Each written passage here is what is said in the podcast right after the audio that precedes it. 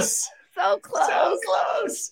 And she you was know, so the, nice. Yeah, no, I was gonna say you and Brenda are like besties uh, already. I I, right? I couldn't have imagined like a better connect, and it's hey, like when you want... this is oh gotta double tap on that one. Hold on a second.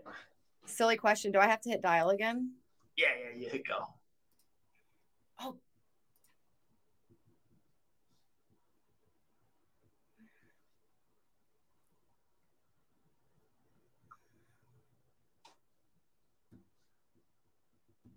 Double tap doesn't always work. Yeah. So, you know, I think the one thing I loved about that call was you were smiling the whole time, right? Like just super good energy. I think anybody who's listening, like, that is huge. You know, if you go into cold calling thinking like, ah, oh, cold calling sucks, like it's gonna suck. Absolutely. That it's like the same thing I tell um, you know, my little leaguers. If you go up to the plate saying don't strike out, don't strike mm. out, you're gonna strike out.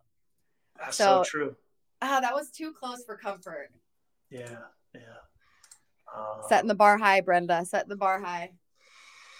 I thought she was gonna bite. The perfect thing is when you asked, right? I love how you frame that of like, hey, you know, would it be a terrible idea for us to grab some time, you know, next week? Uh, and, and then the big part right there was the pause, right? Because so many people over talk